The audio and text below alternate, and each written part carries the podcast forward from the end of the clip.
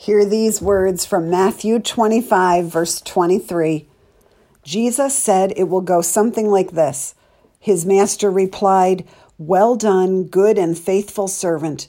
You have been faithful with a few things. I will put you in charge of many things. Come and share your master's happiness. What would you do if you had 20 minutes left to live? What would you say? What if it caused you to think about the things that really matter the most in life?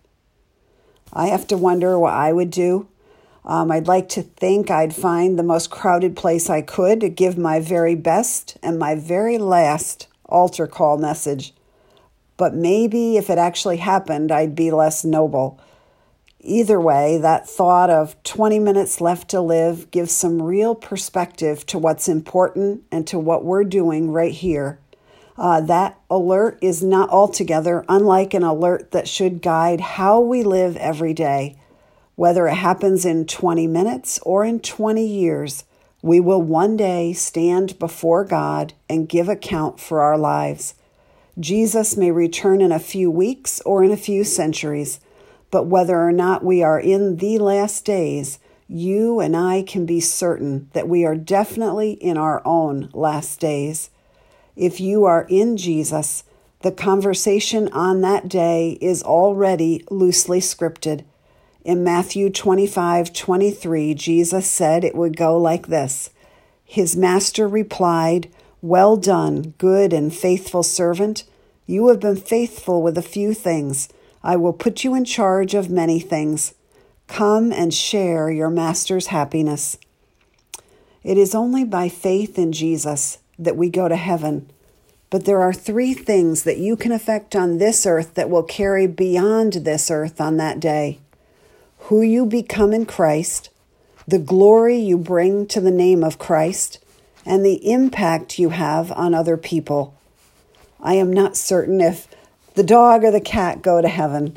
Um, I do know that your stuff definitely doesn't go to heaven. Most of all, I am certain that you and God and others are all eternal. Because His glory endures forever, everything we do to add to it endures forever as well. Because you last forever, Everything you do to change and grow and become more like Jesus will go on forever because the people around you are eternal. Every time you touch someone's life, that impact will go on and on and on. Today, we're going to focus on the impact that you have on others. In 2 Corinthians 5, verses 10 through 11, Paul said, for we must all appear before the judgment seat of Christ, so that each of us may receive what is due us for the things done while in the body, whether good or bad. Since then we know what it is to fear the Lord, we try then to persuade others. Uh, what we do with people doesn't get us into heaven, but it will go with us into heaven. Everyone who believes in Jesus goes to heaven and everyone who goes to heaven will be rewarded according to what we've done with other people. And what are we supposed to do with other people? Paul showed us the first thing in 2 Corinthians 5. He said, We try to persuade others. There's a huge truth there because every person we lead to Jesus will spend eternity with Jesus. There's really no better use of our time and our lives than to help others know Him. Now, I wish I could give you the one formula for persuading every single person, but there are some, in, eh, but I can't, of course, and there are some incredible tools that do help. Uh, for example, a number of years ago, Bill Bright wrote the Four Spiritual Laws, which very quickly explain why we need a Savior and how we find salvation. And I think it would be good for everybody to take a look at those um, however, if just telling people those four spiritual laws could convert everyone, the job would already be done. The problem is that different people are at different stages in their journey toward Jesus. Some are ready to hear the good news, and some are directly opposed to it. So I don't have the exact formula that you can use. However, I do have a place where you can start with just about anyone with five easy to remember words. These five words open doors with atheists as well as Christians who have just sort of drifted away. They are I notice and you matter. You may not have the right answer for every question. You may not have a persuasive speech or a world rocking testimony, but you can notice people and let them know that they matter to you. Almost everyone responds to being considered. Your efforts may or may not lead to their eventual conversion, but at least it's a place you can start with anyone. Remember Matthew 25, where Jesus said, Well done, good and faithful servant, come and share your master's happiness? If you go down just a few more verses, Jesus gives a little more explanation of that day. Then the righteous will answer him, Lord, when did we see you hungry and feed you, or thirsty and give you something to drink? When did we see you a stranger and invite you in, or needing clothes and clothe you? When did we see you sick or in prison and go to visit you? The king will reply, Truly I tell you, whatever you did for one of the least of these brothers and sisters of mine, you did for me. On that day, more than anything, you'll care about where you stood with Jesus on earth. And after that, the main thing you'll care about is how you touched the lives of others. The cool thing about it is the bar is not set that high for touching a life. It's not too hard to make someone else feel like they matter. Jesus made it clear it's not difficult at all to receive a reward on the last day. In Matthew 10, verse 42, Jesus said, And if anyone gives even a cup of cold water to one of these little ones who is my disciple, truly I tell you, that person will certainly not lose their reward. So, did you get that? That counts. A cup of water counts. I love that. It's like Jesus saying, just get beyond yourself in any way, and I'll take it. You opened the door for that guy in the wheelchair, it counts. You smiled at that grumpy lady with the yippy dog next door, that counts. You complimented your husband, it counts. Even a little tiny compliment can have an eternal impact. It reminds me of a business traveler who was sitting all alone in first class on his flight to LA. As he leaned back in his chair, he heard a calm voice say, Nice tie. He looked around and noticed that no one was there. A minute later, the voice said, That's a beautiful shirt. The man called the flight attendant. He said, I must be losing my mind. I keep hearing these voices saying things, and there's no one up here but me. It's the ginger ale you're drinking, she answered. The what? he said. Yeah, the ginger ale. It's complimentary. A little compliment can be a big deal. Here's my problem, but here's my problem. I am woefully self focused. I kind of see it like there are different tiers or levels of selflessness. I'm not saying that God sees it this way. I'm just sharing this idea to explain how I want to grow and where I want to go in this area of my life. Let's call the starting level the kindergarten of kindness. The kindergarten of kindness is when you don't shove other people out of the way during a fire alarm, or you no longer have to be the smartest or the strongest person in the room. I feel here that most of us have graduated from kindergarten kindness. Um, I would guess a lot of us are actually stuck at the elementary school level. That's the kind of selflessness where you can let other people go before you, you can share with others, when people are with you, you make an effort to put them first. But like a grade school kid, when they are out of sight, they are out of your mind. You've been stuck at that level for a while, and I'm ready to go beyond. I think the high school level of selflessness is when people aren't with you, you think of them, you pray for them, you consider how you can be a blessing to them. The college level of kindness is not only to think about other people often when they aren't with you, but also to sacrifice your own well being, your own comfort, your own stuff to help them.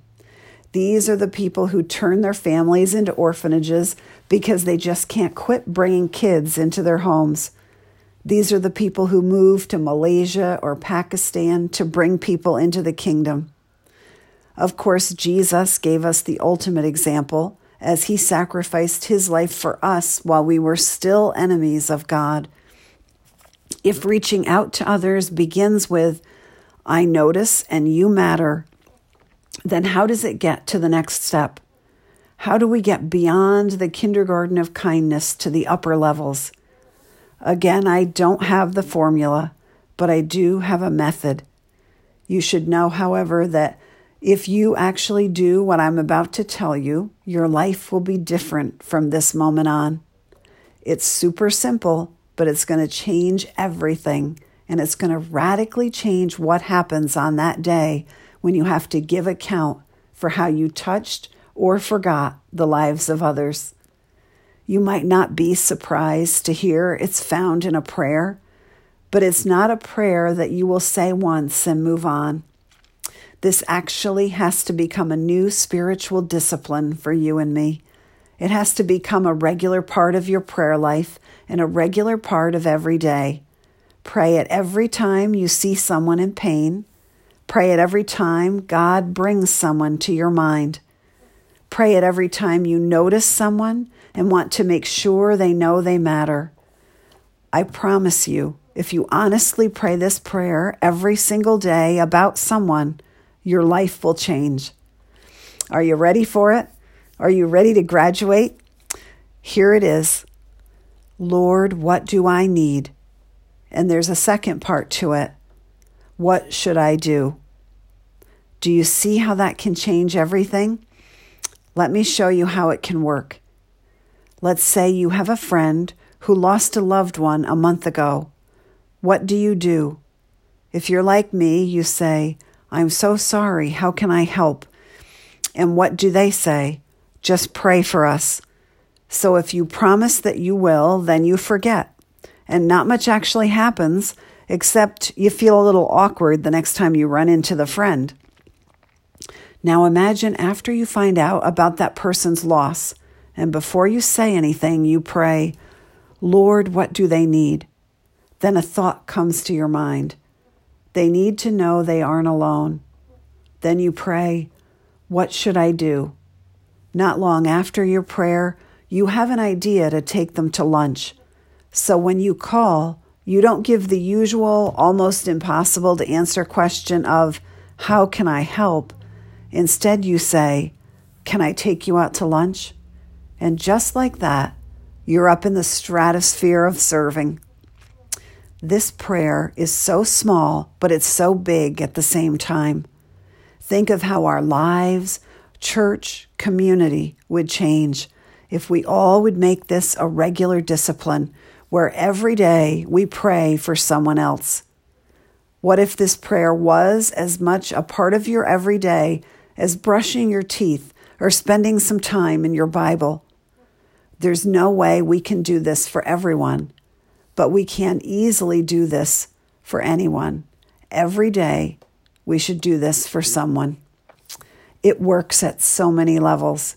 It can work for mean people who are working at the government office while you're standing in line. God, what do they need? I think they might need a little compassion. What should I do? I could tell them that I notice and appreciate how hard they work, that it counts. This prayer can work instantly. You can see a homeless guy and right there pray, God, what does he need? Dignity comes to mind. God, what do you want me to do? I think God might want me to go over to him, look him in the eye, shake his hand, and ask him if I can pray for him. It counts. This prayer can be repeated for weeks for big issues you might pray every day God, my daughter is struggling. What does she need? One day it comes to you. She needs to know I'm there for her no matter what. then you can pray, God, what do you want me to do? And the idea might come. Find a way to reach out toward her every day and keep praying. It counts. It can happen with that jerk at work or school that nobody likes. Pray, God, what does that jerk need? If God says he needs a hug, you can pray, Well, God, please bring someone who will give him one. It's an effective prayer, but I want to warn you that it's also a dangerous prayer. James 4:17 says, If anyone then knows the good they ought to do and doesn't do it, it is sin for them. The danger with praying this prayer is that as things come to mind, you need to follow through. For example, what if it went like this? God, what does that couple you brought to my mind this morning need? They need a car for their daughter. What do you want me to do? Give them one. Wow. All of a sudden, you're playing with the big boys of faith. That's college level kindness. Would you consider joining me in this? Would you start by finding one person every day where your actions say, I notice and you matter? Would you pray these prayers just once a day for just one person a day? Maybe even pray for the same person every day for a few weeks. God may not immediately answer every prayer, and I don't think that you'll have to buy anyone a car, but I'm certain that sooner or later God will bring some ideas to mind. If you will do it on that last day, you'll be so glad that you did. Until the last day, your life will be chock full of ministry stories as well. I want to challenge each person. Let's try it for every day this next week and see if anything happens. If this could be a daily discipline, I believe every single one of us will have scores of stories to tell about how God used us, included us, scared us, and came through for us. What an adventure we could all live. I'd like to close now by praying for you.